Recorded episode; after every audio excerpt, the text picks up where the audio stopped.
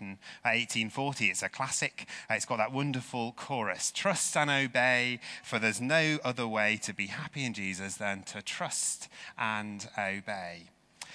And one of the things, the main thing that comes out of this passage, I think, is this theme of trust. I think we see trust throughout this passage. And often when I think about trust, uh, and when I speak about it, I've used an illustration that I was taught a long time ago using our hands. You may remember it. Uh, and we often hold things before God in one of three ways. Some things we hold with an open hand. He's able to sort of see and act and do whatever, Lord, you can do whatever you want you to do with this thing that I'm holding holding before you.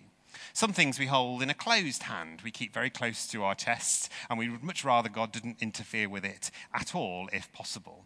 And then some things, I think probably most things, we hold in sort of a kind of half open hand, where we say, Lord, you can deal with this if you really must, but I'd really rather you didn't. And the moment that things start to get wobbly, we clench our hand and bring it back to ourselves. I wonder what you, what things you're holding in a closed hand today. Maybe it's the whole situation with COVID. Maybe there's a work situation or a relationship situation. Maybe there's a financial situation going on. In this passage, we see three people, three groups of people, and their different relationships with trust. It's very handy for a three point sermon. I'd like to just look at those three briefly, if we may. Firstly, the servants that we thought about just a moment ago. The NIV version of verse 5 says, He, Abraham, said to his servants, Stay here with the donkey whilst I and the boy go over there. We will worship and then we will come back to you. Now, as servants, they may well be used to being asked to wait whilst other things happen. Maybe feel like they're used to being on the sidelines. But I wonder if, for some of us today, we might feel a bit like this. Maybe we might feel like uh, we have been asked to, to wait or to stop, whilst there seems to be a hive of activity going on over there. Maybe there isn't activity going on over there at all. We're just still simply being called to stand still and to wait. There have been times in all of our lives, we'll come to this in a moment, guys, this book, but there have been times in all of our lives uh, when uh, I've been asked uh, to wait as well, times in your lives when you've been asked to wait, I'm sure.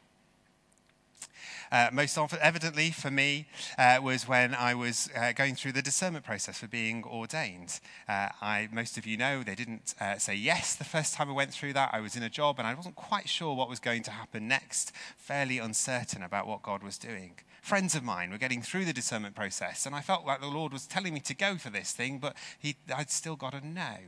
It's quite a hard time to see others moving on and me staying still. Waiting, particularly when we wait without any sort of real understanding of what we're waiting for or when that waiting will end, is hard.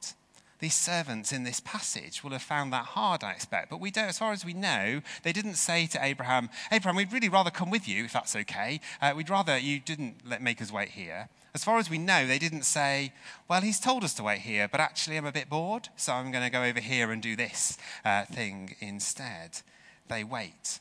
The book that we had on the screen a moment ago, uh, this book by Paula Gooder, The Meaning in the Waiting, is one I've uh, uh recommended to you before. It's technically an Advent book, and I'm t- sorry to say that it's not that far away till we get to Advent. Uh, and so, uh, if you want a book to read through Advent, I can highly recommend this to you, or in any other season of life. Paula uh, Gooder in this book compares these times of waiting to the waiting that a couple feels as they uh, wait for a baby to be born. Often in those times, there's very little activity going on. Obviously, there's a bit of growth that goes on. Sometimes for the mother, there's some health things as well. But actually, it's quite slow and not much seems to be happening. It's tempting in those times to get frustrated and to, to wish we were in the future when the baby is here and we can start to get to know it. It's easy to wish those times away. But the reality is, even in that what, relative stillness, there's lots of activity going on. There's lots of growth going on as that baby grows. And of course, the other reality is that no one really wants that time to come sooner than it's meant to, to come earlier if we find ourselves in one of these situations where we are waiting on the Lord, it's important to stay connected to God and to know his voice. Abraham promises to these servants that he will come back and he will, uh, and he will help them, he will be with them again. God has promises for us. We need to trust and obey him. The second person in this story uh, that we see is Isaac, of course. Isaac doesn't really understand what's going on. It's probably for the best. Uh, he, he asks his father for some clarity each step. He gets a little bit of clarity, but not much. Again, probably uh, for the best. And sometimes in our lives, our relationship with trust is a little bit more like this. Perhaps we can only see the next step in front of us we don't, and we can perhaps, just as we're about to step onto it, may see the next step, but don't necessarily see the bigger picture. Although we felt called to St. Jude's a long time ago, our calling to St. Jude's, the story that it has been, has been felt very much like this. Indeed, a good friend of mine was praying for me a little while ago, and she saw a picture of us crossing the stream in a fog on stepping stones. Uh, and life felt very much like that, that we could see the stepping stone in front of us just about, but not necessarily anything beyond that. You know already that we've had issues with housing. We've not known when it was we were going to be moving. But yet, two months ago, Jonathan and I were praying and felt like today, the 4th of October, was the right day for my time here at St. Paul's to come to an end. That's even though the, the, it was true that even a few days ago it was possible I might still be not able to move until February or March of next year. Still, Jonathan and I had peace that the Lord was calling us to end our time here today. It was actually only Thursday this week uh, that the housing situation got resolved, uh, and we know when we're moving in a few weeks' time. We're on to almost that next stepping stone. The stepping stone beyond is the point at which I'll start work, my licensing. Still no idea about that. The Lord is teaching me patience through this time, I'm sure. These are times when we need to stay connected with the Father, to hear Him calling us, to see what He's calling us to do next, and to focus on those things rather than worry too much about what's going on in the future.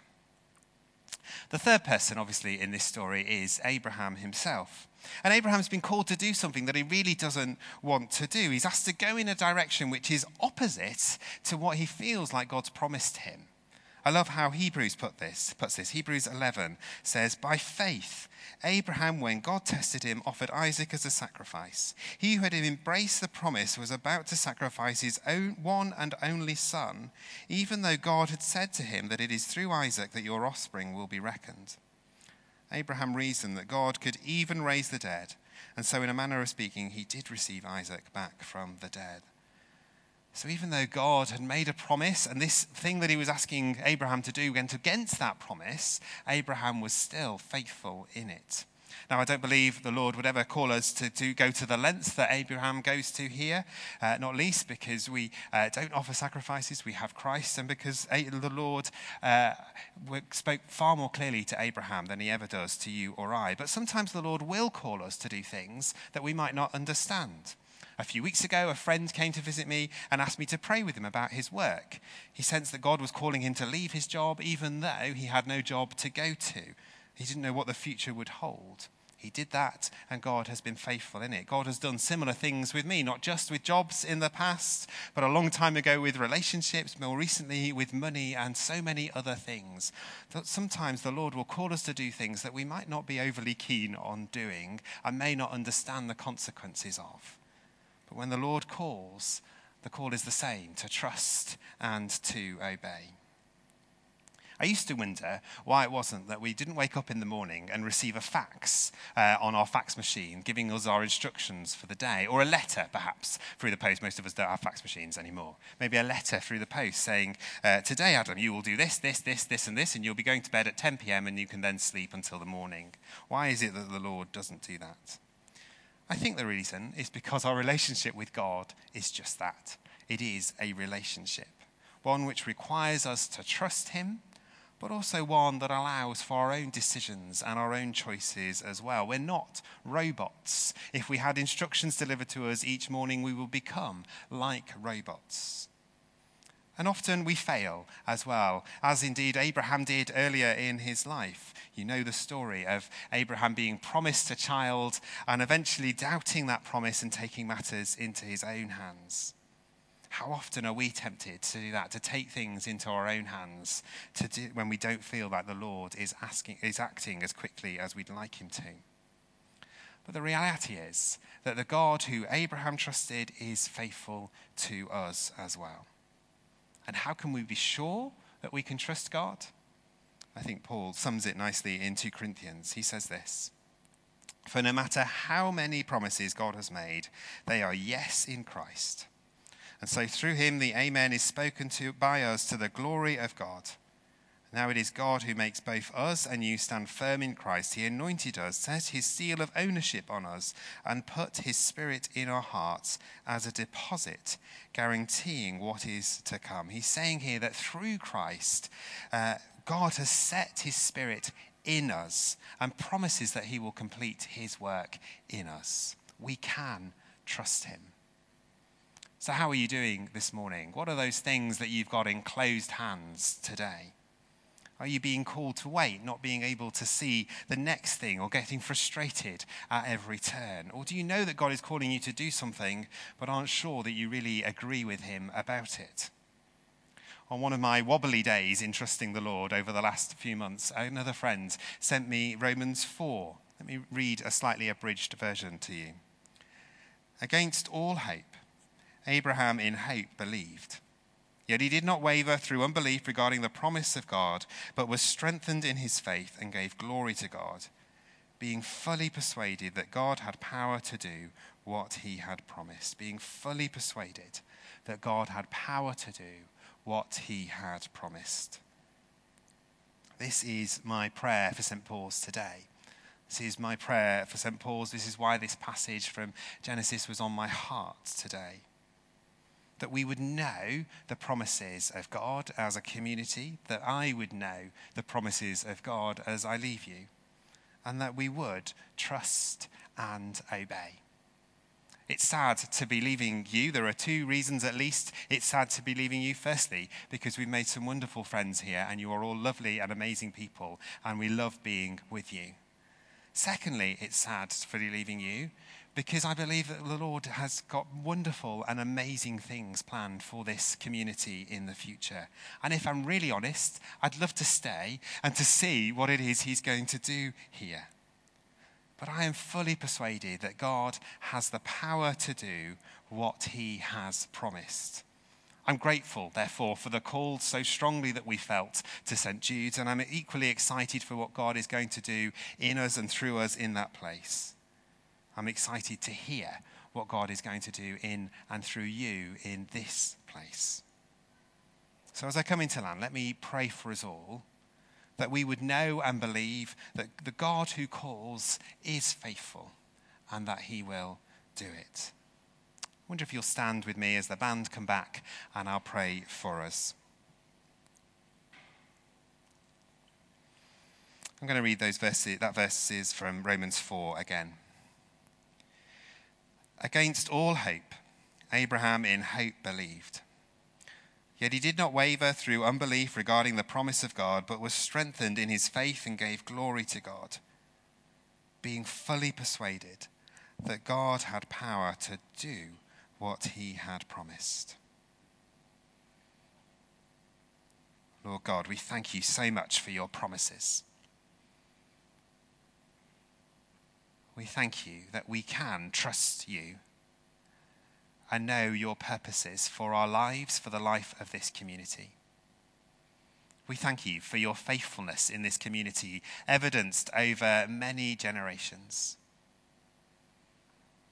And Lord, we pray that you would continue to work in power in us and through us that we would know that we carry your light in this community and that you have the power to do all that you have promised.